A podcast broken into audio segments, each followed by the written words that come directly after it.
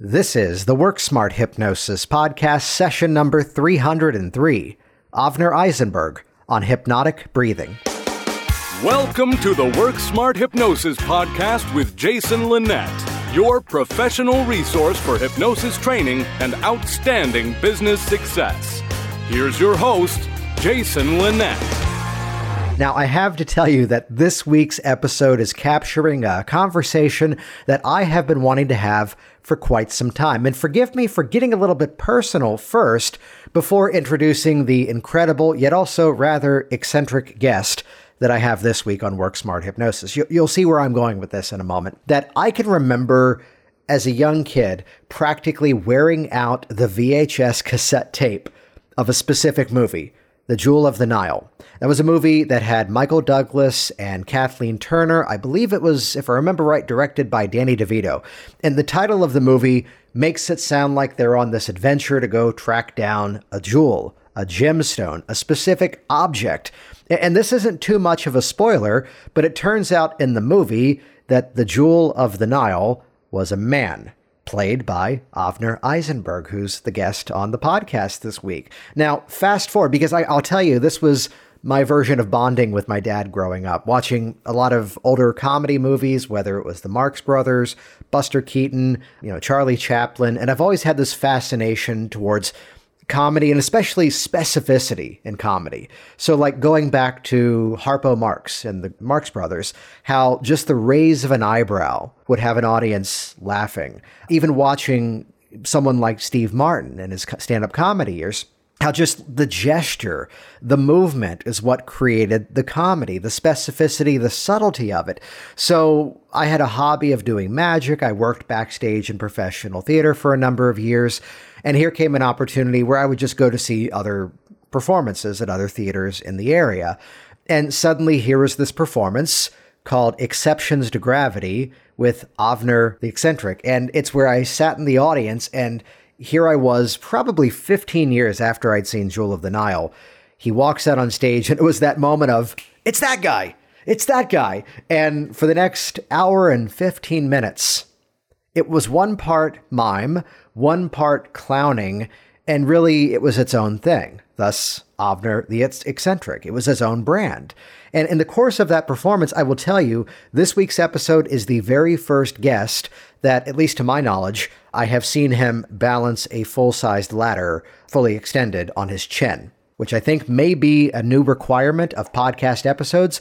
Anthony Gitch, you're coming up in a couple of weeks. Figure it out, buddy. So, this performance where he's on stage and it's this welcoming in of an audience, it's laughter. And I, I'll, I'll call this out.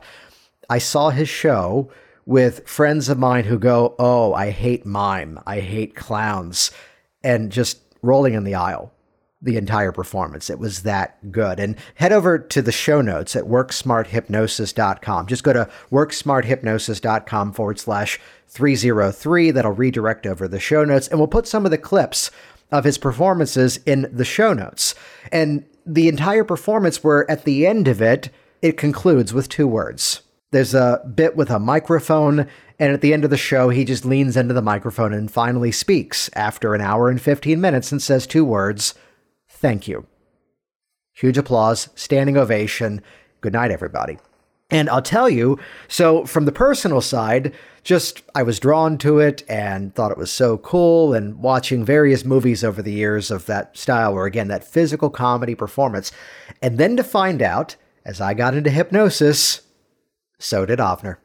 So I began to hear these rumblings that, oh, yeah, he also does hypnosis. Oh, yeah, he, he trained in hypnosis. And then eventually, a little bit more personal here, is watching how sometimes people download different things off of the Work Smart Hypnosis website. People may join little mini programs. And sure enough, the guy who I'd been tracking was also now very clearly tracking me. And I reached out, and here was the premise that sets the stage for this entire conversation. A man who spent most of his career on stage in silence to now be doing hypnosis which so much of it is about the verbal communication. Yet to hear how learning a handshake interrupt induction changed one of the moments of physical comedy and clowning and a bit of magic in his performance. How the awareness of how performers breathe or even don't breathe is an incredible lesson about tracking either the presence or the lack of anxiety in their world. So it's a natural through line that as much as Avner teaches eccentric performing to other performers, he also now works with other performers in the role as a hypnotist.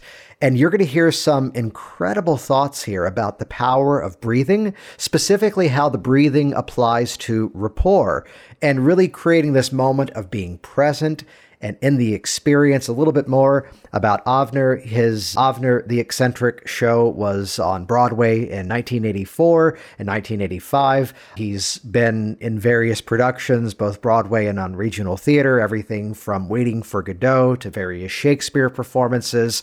His show Exceptions to Gravity is one that begins as he'll tell the story about doing a performance that which by the way he's done this all over the world. I got to see him in hampton virginia yet recently it toured through spain and paris and just incredible opportunities here. And again you're going to see some of the show clips of that.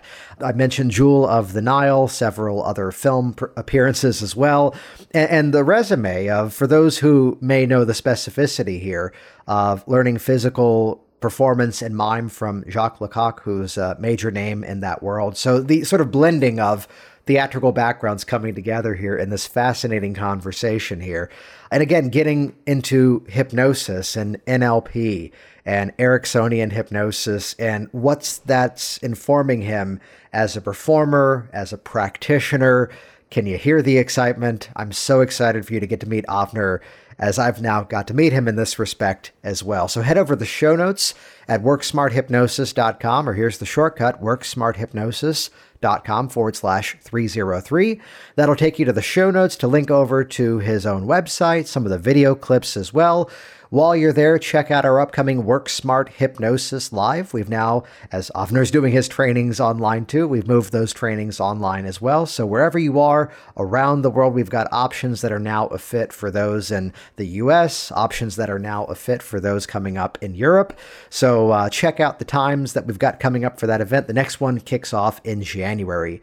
But let's set the stage for this incredible performance as well as incredible practitioner. Here we go, episode number 303 Avner Eisenberg on hypnotic breathing. Well, this had to be 35 or 40 years ago. I was teaching a workshop on animal movements at the Walker Art Museum in Minneapolis. And the father of one of the students informed me that I was using Ericksonian language patterns, which I had, had never heard of he called his daughter over, induced a very quick glove anesthesia, and poked her with a safety pin, which was impressive to say the least. And he turned me on to the book Uncommon Therapy by Jay Haley. I read the book, and I think it was in that book, but it may have been in other readings about Erickson. I read about the handshake induction that he did. I believe it was in Mexico. With he asked for for a uh, demonstration subject at a medical school, and they brought him someone who did not speak English and he didn't speak Spanish. And he talks about inducing a profound trance just in the act of shaking hands. I started researching that, and in my show, Exceptions to Gravity, I have a couple of places where volunteers from the audience need to hold their arms up. And I started playing around with the handshake induction, and like magic, all of a sudden, all of the fatigue went away, the rapport deepened, so that they were having more fun, I was having more fun, and if we were having more fun, the audience was having more fun. So that was my first introduction, and then and I kept reading a lot about Erickson. Uh, Stephen Gilligan did a weekend workshop in Boston. I live up in Maine, and I sort of talked my way into it and did a workshop with him, which was a little bit disastrous because before that I used to try out inductions on people, but after I took the workshop, I felt like I knew too much to be just playing around with it. And then I developed an idea. I had, first of all, I had shoulder surgery and couldn't work for about six months. And I developed this idea that when I go to the theater and it really works, it is truly a hypnotic experience. I, I have time distortion. I lose all awareness of my body. I sometimes drool And when it doesn't work, it's like a trip to the dentist without Novocaine. Mm. and I had this six month period. And I also uh, discovered that almost every student has some level of stage fright, of anxiety, anticipatory anxiety about performing. So I wanted to take a course and I looked around. I uh, found Ron Klein, who's in your neighborhood. Yeah. And, uh, oh, great. Well, I signed up for one of his workshops, went down for a five day training, pretty much got what I wanted. Now, I, I, I knew that hypnotists get a trance every time. That's what they do, it's their job. And when I talk to performers, they, they look at performing almost like a gambling game. You say, well, how, how, how's the show going to be tonight? Well, I hope they like it. And I realized that all theater training stops at the proscenium. They, it's all about what the actor does, what the actor feels, and doesn't really look at what the audience is doing. And what I discovered in, in hypnosis, the concept of rapport, and started to develop techniques for basically inducing rapport in the first second that we're on stage. And I was at Ron's training. I pretty much got what I wanted. And at the last day, he said, "Well, we've we've covered all the material. I'm going to be demonstrating something called a visual kinesthetic dissociation. I want to demonstrate it. I'll be teaching this in the next workshop." He said, "This is good for treating trauma and post-traumatic stress. Has anyone got something like that that they can share with us that would like to be a demonstration subject?" A woman said yes, and it turned out she was a inner city social worker and had a street person had thrown bleach in her face mm. and she had severe post-traumatic stress couldn't go to work had panic attacks just getting in the car to drive to work. He said would you like to change that? She said yes. He said okay on a on a 0 to 10 scale where are you? She said 15 and he did the uh, vk dissociation and then he for which took what 15 20 minutes? And then he did a quick session of eye movement integration. He said how do you feel now? And she said it doesn't seem like a problem anymore. Yeah. He said well so we can check our work i want you to get that old feeling back again and and and she she had just blanched when she first started she got the funniest look on her face he said what's the matter she said it's not there I can't get it back. It's not there anymore. I was hooked. Yeah. I wanted to learn that. He said, Well, I'm not making a marketing plea, but I will be teaching that in the new hmm. workshop, in the next workshop. Who wants to sign up? Nice. so I did. At the next workshop, she came in late the first day. Everything froze. All heads turned to her, and she looked at us and said, I'm fine. I go nice. to work every day. So I kept training for about five years and ended up certification as Ericksonian hypnotherapist and an NLP master practitioner, and then certified as a trainer in both of those. Yeah, and, and, and yeah, I love that. And for those that are new to you, we met briefly. I think it was 2003 or 2004 when I saw your show, and then eventually hear that you were getting involved with hypnosis. And from my background, working as an equity stage manager and a hobby of magic at one point, and it's where it's just just that connection. Which there's some key points I'd love to chat about. The the the performance of yours. What was it called? Exceptions to gravity. Yes. Yeah. Could you give a little bit of a play by play of some of the things that happened in that show for those that are curious? Well, I, I, I play the janitor of the theater and I come on stage to give a quick last sweep before the audience comes in and discover that the audience is already there. So I uh, apologize, but I have a job to do. I need to sweep the stage. And, and I think there's a line in A Thousand Clowns. It's when, it, when he's late, he comes back and he apologizes. He says that's all anybody ever really wants in life is a good apology. So I start sweeping the stage and things happen. Things drop. I look cross. An hour and a half later, I sit down to a meal and they made a mistake in the kitchen and they're nothing but paper napkins. You can see all this. On, there are a ton of videos on YouTube. Yes. Just look up Avner the Eccentric. What, what what struck me about this was that it's a performance that correct me, it's about an hour and a half in length. Hour and 15 minutes at this point. Yeah. So, but in the course of all of that, the entire performance is done. I won't say it's done in silence because the audience is laughing and having an incredible time having seen the performance. And only at the end of it do you walk up to a microphone and say two words, thank you. Correct? Yeah. Yeah. Correct. And a very funny thing happened. I was at Arena Stage in Washington. Yeah. And I, I came in one night and the uh, house manager said, Hi, I want to introduce you. This is our sign language interpreter. And I said, Oh, interesting. And she said, Oh, right. the interpreter got up. They had all the people that could use a sign language interpreter on one side of the audience. She explained to them in sign that I wouldn't be speaking and that she was going to sit down and enjoy the show with them.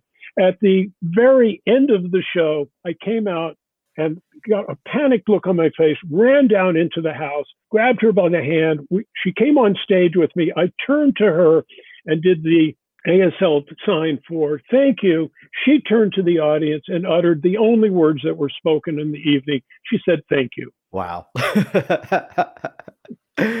so from that career of, you know, on stage, mostly silent, th- this was the the hook that I was the reason that I reached out to you, not just as a fan of your work, but also th- this premise that with hypnosis, so much of it comes into the specificity of movement. You know, you mentioned that in terms of a handshake interrupt, but getting into the language patterns, I'm curious if you found any greater specificity to the languaging of it as a result of so much of your career being silent for the most part on stage. Yeah, absolutely. There's one of the uh, Milton model patterns is I wonder if. Yeah. And I think every every time I ask the audience to do something that it comes with a physical version of gee, I wonder if and the response is, is phenomenal. I, I've really tracked and I've developed a whole curriculum of teaching a workshop called eccentric performing. I used to call it clowning, but clown is, has become my favorite four letter word. Um, and it kind of tracks with Bandler and Grinder's the path they took in developing NLP.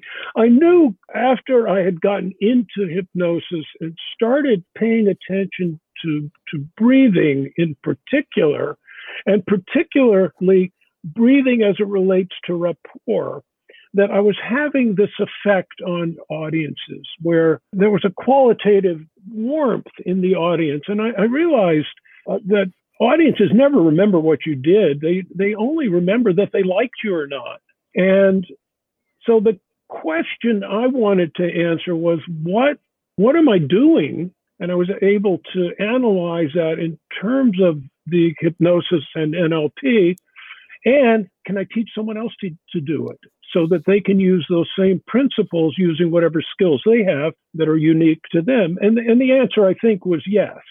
Especially these days with the pandemic, I've been teaching two, two Zoom classes. I've had 20 people from 27 different countries in the last three or four months teaching Zoom classes in these things. What's interesting is you go back to the phrase, I wonder if. And mm. th- this is the rare piece of feedback, let's say, in a hypnosis certification training or any course, where it's odd that the ultimate feedback is that quote, it sounds like you're making it up as you go. As opposed to as opposed to it sounds like you're going through the five steps of this specific technique. It sounds as if you're hitting the four bullet points of this specific method. And, you know, I, I, flash back to working with actors and, you know, the, the skill of the actor would often be, you know, kind of directly proportionate with their experience. That you look at here's a production and it's the classic American play with the whole family and clearly, the actors playing the grandparents may be people who have been on stage for 60, 70 years of their life. And here's the kids, which are played by teenagers who look young enough to play the kids. And there's some level of experience that might be there. And at the younger ages, it's almost as if yes, it'd be great if they can act, but it's also just as good if they can say the words and it doesn't sound as if they've memorized the words. that it, that it sounds genuine. And I, I flash back to what I remember of your performance. That, as you said, I'm discovering there's an audience there. I'm discovering that there's napkins instead of food, and here's a ladder, here's an audience. And if I raise my arm, suddenly this half of the audience starts cheering Uh-huh. And I, uh-huh. won- I wonder if I raise the other arm. So, so I'm curious about your thoughts. I just used it right there. I'm curious about how, you know, being in the moment with the client and listening to their issue, how yeah. that I wonder if kind of becomes really an overarching through line of the process, as opposed to, again, just running them through a system of a process. Yeah, my training with Ron Klein was, didn't use any scripts at yeah. all. I was surprised later to find out that people had them. There was a lot of emphasis on therapeutic storytelling, on internalizing some of these language patterns, and then listening to see how they react. I see clients, I sort of specialize in performer related issues my late wife also trained and was doing the same thing. And she, she came in one day and said, You know, it's all about their mothers. Uh, there's a thing that I've developed, which is well, I'll tell the story very quickly. I, I watched for, for over 30 years, been teaching physical comedy and watching people do physical comedy numbers that just weren't funny. And I, I started asking them because I wondered what the what the heck is going on here, and I realized the emotion that they were conveying was fear.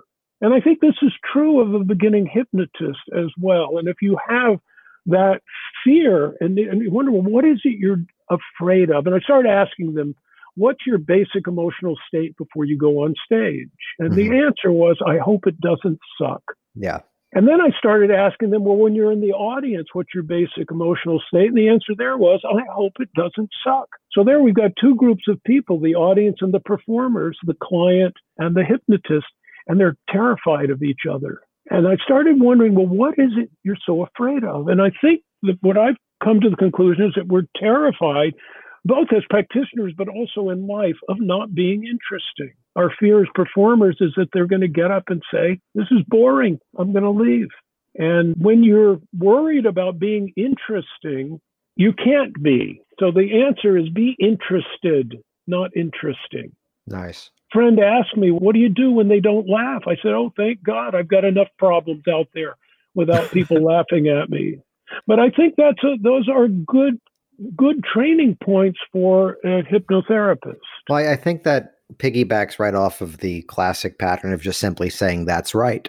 That yes. for for anything that we're doing for the very first time, for anything that's going to be a new experience, the internal dialogue is, "Am I doing this right?"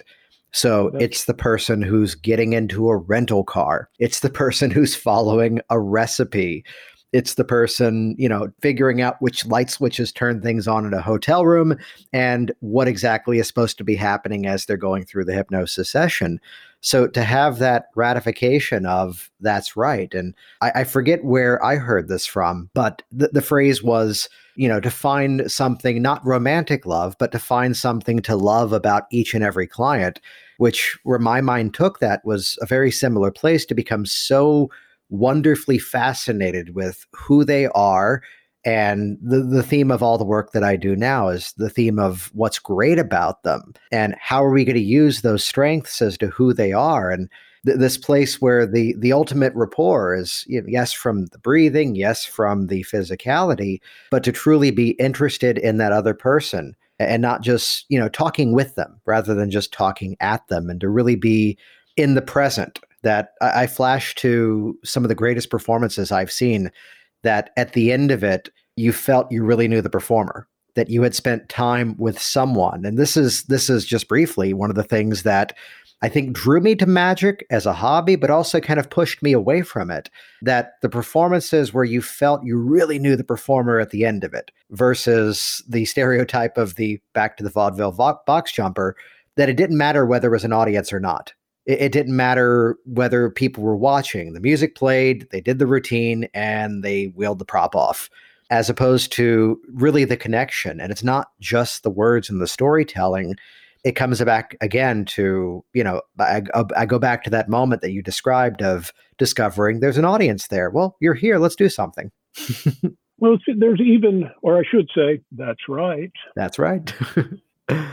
the goal in hypnosis and the, the goal in going on stage is exactly the same. It's to establish rapport. And I've developed some very neat demonstrations where people, where you don't go out and create rapport, you create a sort of a vacuum where they hop into rapport with you. And I've found that it's as valid on stage as it is in starting a hypnosis session because you, you discover the audience, but the first thing you say to them, and it's said with a simple breath, which is based on our biology, on the evolution of our of our biology, the message you say, give to them is, "I'm comfortable with you watching me." Nice. So, how does one go about doing that in your world? Well, it's very it's very simple. The, the first thing you you you need to understand. See, breathing is a subconscious activity. We're never aware of it until somebody makes us aware of it. And if you do a simple thing of turning your head to look at something and notice your breathing, you will notice that you involuntarily and automatically take a breath in. And when you look back where you were focused before, that breath is just released. If you even just pick your hand up from your lap in front of your face, you'll find that same breath happening. And what's going on there is an entry into the beginning of the freeze, fight, or flight response, which is our basic interface with the world. And it started when proto humans were wandering around Africa. We were basically prey animals. Our eyesight was not developed to be Swiss watchmakers. We our eyes scan and we are, and, and our nervous system is is finely tuned to recognize little variations in patterns. What does this mean? That there are the grass in Africa on the on the veldt is waist high and all barely moving in the breeze. And it's exactly the same color as lots of little deer that would make a great meal for our tribe, but it's also the same color as a lion's coat. And when our nervous system sees something move the wrong way, it goes on to high alert. the breath goes in. And we're ready to fight or run away. If it's a lion, we get the hell out of there. If it's a little deer, and then I've what I've added to that, and this is for people going on stage, freeze, fight, flight, or fidget. And that's where you don't release it and you're worried about the next thing, and yeah. your body just sits there and rocks back and forth, shifts weight. If you watch so many TED Talks, the person does this little triangular dance through the whole talk. They're not going anywhere. They're not walking to a place to accomplish something. And that's the body saying, I don't want to be here. So it's it's really a kind of a Zen principle of be be here in the moment. So just poking your head around the corner and seeing the audience puts you on high alert. In comedy, they say you could die out there. Yeah.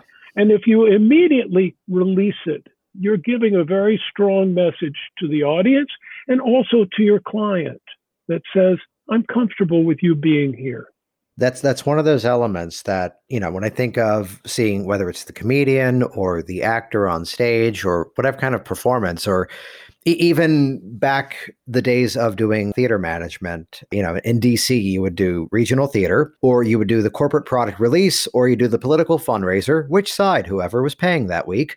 Uh, and you would notice this level of comfort, this almost assumption that the rapport was already there, not not quite from an arrogant place, but it was this welcoming. I, I flashed to, and I'll leave the names out here but I flashed to a friend of mine who it wasn't a matter of who the politician was. She was anti all politicians, but that was the job that week. And here's the moment that she was spoken to by someone that I had heard her fume against. And she goes, I get it now. The moment they spoke, I was the only person in the room. How the hell did he do that? Where yeah. it's this, it's this welcoming in. It's this internal story of rapport, which goes above and beyond the move like they move, use their words, and it, it starts with self to welcome someone into something. I, w- I want to flip this the other way, though, which is that here's what we can do in terms of our physicality, in terms of our breathing, in terms of our internal dialogue. What what awareness have you found of watching, let's say, the client and and their movements? And you know, I, I've said something for years. I'd be curious to get your take on. that for the new hypnotist, this sounds like an esoteric statement to say you'll be able to observe your client and be able to tell if they're truly with you and going through the process or mm-hmm. if they're passively observing it. And well, when I've had a when I've had a class where like half the people are well seasoned and half are brand new, the people who are experienced go, "Yeah." that that's a, that's an interesting thing to have to teach though. What, what's your take on that? Well, certainly in my training, and then was was magnified in my practice. The, the, the first thing you you ask is, "What's going on?" And in general, they will start telling you about their problem. And if you observe carefully, you will see their beamer, their behavioral manifestation of internal response, and you can calibrate that. And you know you know what their internal state is. Later in the session, when you're creating an imaginary future where this problem no longer exists, if that behavior starts to come up again, you know that they're collapsing back into their problem. And they're just creating a future that has cemented that problem in place. And you can interrupt that pattern. And rather than thinking of rapport as something that you do actively by projecting it, I see it as, uh, in, in, a sense, creating a kind of a vacuum that invites them into rapport with you so that you can consciously and then ultimately unconsciously control their breathing in a sense of, of getting them to relax and go back to a, a neutral state where they're not revivifying that problem. So then let's talk about so so most of your clients then are people who are also in that performance world. How how do you find this translates let's say now that so much of the work is happening on Zoom? You know, I, I listened very with great interest when you did your series of 10 sessions of people who were working on Zoom. And what everybody said, I, I was very skeptical. I thought this can't possibly work. And I was skeptical of teaching clowning on Zoom. And what every one of them said was, no, it's exactly the same. In fact, in a lot of ways, it's better. Their eyes are going to be closed part of the time anyhow. It doesn't really matter. I started last May with a with a practice Zoom class for six people who were in LA, went well, and I've I've had I think 150 students now, 12 at a time, and I've got three going this week, and I think I mentioned from 27 different countries. There are an awful lot of advantages to it. I have a wonderful exercise where I live I ask someone if they would take. I have a, a cup that is brimming with sulfuric acid. And I ask them, really just with a look, to take it and they reach over to take it and i turn to the audience and say who's holding their breath? And the the, the faces are amazing. They go oh oh i am. I didn't realize it. And as i said I've, I've come to understand that breathing is is a subconscious activity. So if as the practitioner we're aware of the breathing we have a, a really great leg up on understanding what's going on. And the person takes this cup of acid and they hold it and it gets very uncomfortable for everybody. And then I turn to the audience, the other students, I say, he won't let us breathe. he won't let us breathe. And I've watched so many performers who won't let the audience breathe. They're so worried about not being interesting that they're racing to the next thing. So the, the next step is to say, okay, as soon as you have control of that, just let the air out. You don't have to take a breath, you'll already have it. And they go, ah, and their whole body relaxes. Well, in a hypnosis session, I know that by simply heightening my interest in something that they're saying and taking a breath in and holding it, that they will, in rapport with me, also do that. And if I hold it just a little longer than is comfortable and then ah, let it out, they will also, and they can feel the release of tension. And it's a, a, a wonderful feeling. Which I love that for the reason that, again, it's not just the strategy of the words, the phrasing, the patterns, the the the sequences. It's about holding that space with that person, giving that attention, but also if we can if we can facilitate that release of tension, because that rapport is there, they're going to start to release that tension as well. And I, I think of this because oftentimes there's the dialogue around, and, and yes, there's a balance to what I'm about to mention that oh, sometimes they come in and they just want to tell their story. Well, there's so much that we can do to start to facilitate change in that moment that the intake isn't just quote the stuff we talk about so then we can get to the hypnosis that we know. That's right. The entire experience thank you for that. The entire experience is about hypnosis and about suggestion and how the way that we respond to a story the way that we engage the way that we listen the way that we can just let something sit in silence mm-hmm. can create a change too Absolutely. I do a, a, lot because I'm not a mental health professional. I'm not a licensed, I'm a hypnotherapist. So I work a lot with people that have generalized anxiety and, and stress related issues. And I teach them some breathing exercises. And then I, as I do an induction, I will very gently suggest that that breathing exercise is happening. And sometimes that's all you need to do. We're, in a sense of physical rapport, not just linguistic rapport. And I think the physical is much stronger and much more profound. I'd say the same absolutely conveys over to the online session that to go into that session, I, I, heard this dialogue. I don't think this came up in the in that episode of 10 series. This was more in some of the Facebook groups that I heard a few people go, I feel more fatigued at the end of the day because I'm having to, you know, put on more. I'm having to project more. And I think to back to theater, how the gesture on stage may be rather big, but that's what conveys it to the back row. The, mm-hmm. the enunciation of the words may feel forced on the stage, but for the person in the back row, it's crystal clear and it conveys as natural. So that there's almost this heightened level of the experience that I've found to the online session that again gets to exactly what you've mentioned there of sharing that space. And I've often nicknamed the occasional false that's right to, to, to that's right if we don't actually have something. But by doing so, conveys that something did occur. And by doing so, it did occur. you know, it's interesting on Zoom, people look at the picture of the person instead of at their camera. So they're never looking at you.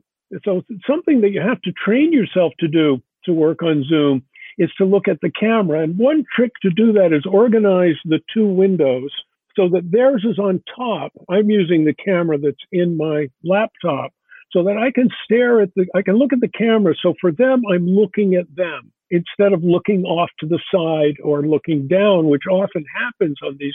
This is very important to not just to establish, but to maintain rapport. That is huge. There's an episode over on hypnotic language hacks that I did with Robbie Samuels called No More Bad Zoom. And that's mm. that's a big thing we talked about that he's a lot of what he does is helping large organizations to organize conferences to become even better on Zoom. That it's not just everybody click the button and we're connected. He's training better engagement. He's training better systems for anybody who wants to level up their game with online work. Go go listen to that episode. We'll link I, to it in the show I, notes. I, I enjoyed that, and I have his list right here. Oh yeah, Nice.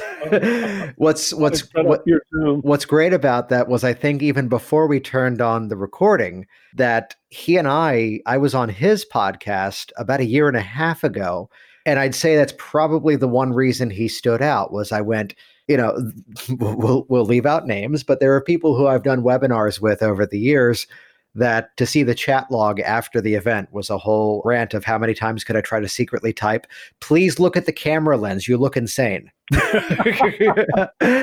Which you're exactly right. I minimize the the screen as small as I possibly can to get that little compact compressed image so I can still see the person right beneath yeah. that camera lens. Right. So if they're full screen, I'm having to scan the entire thing. I can see what I need if it's maybe four or five inches wide beneath the camera lens. Because and and no, we don't have to tell our client, I need you to look at the lens too, because they're gonna look wherever they're comfortable. But we want them to have that experience that they've been seen. That I remember back to seeing your performance, one of my friends who was there goes, good sized audience. He goes, I feel like he kept looking me in the eyes. That it wasn't just this scan of the audience. You were genuinely connecting with people. Hmm. Well, it's nice to hear. so then looking at the nature of where you are now so how is it most people are finding you as the hypnotist it's really a word of mouth I, I i should make a website one of these days i haven't i've been so busy with everything else that i that i haven't done it so my professional website is avnertheeccentric.com but that may put people off if they go there, but they can get a giggle if they look at the videos. There's also a, pay, a, a great bibliography of, of hypnosis and NLP books on the on the site. I saw that there. Yes, that I, I love the nature that you know it's where for anything we do, you know, we are projecting out who that ideal audience is. And by doing so, it's naturally deselecting the people who are not quite a fit. So it's not to say that we can't be effective and flexible with these other categories, but for people to see here's a person who's been on stage and Broadway and film for all these years. This person understands that world. And, and to see that as the connection, as the ultimate in marketing, I go back to Steve Martin. Just be go, just be so good they can't ignore you. this has been fantastic. Thank you so much for joining me on here. It has been my pleasure. You're very welcome. Uh, thank you for inviting me. So, for anyone out there looking to, let's say, enhance rapport in the work that they do, or let's even say add more specificity, any final thoughts for the listeners out there? Everybody needs to breathe all the time, even when they're on stage. Jason Linett here once again, and as always, thank you so much for continuing the conversation in our public Facebook community. Head over to the show notes at worksmarthypnosis.com forward slash 303 to see a direct link to join over there and interact with myself. Avner's a member over there too. And check out Avner's links over on the WorkSmart Hypnosis website, as well as the video clips. And while you're there too, check out WorkSmartHypnosisLive.com. That's the home base for my in person trainings, which we've now moved in person and also online. Interact in a hybrid format with lifetime access to hypnotic workers, where along the way you're interacting with other practitioners all around the world. We've got another crew kicking off coming up in January, or if you're listening after the fact, we've always got another event coming up soon. Thanks for listening, and I'll see you soon. Thanks for listening to the Work Smart Hypnosis podcast at WorkSmartHypnosis.com.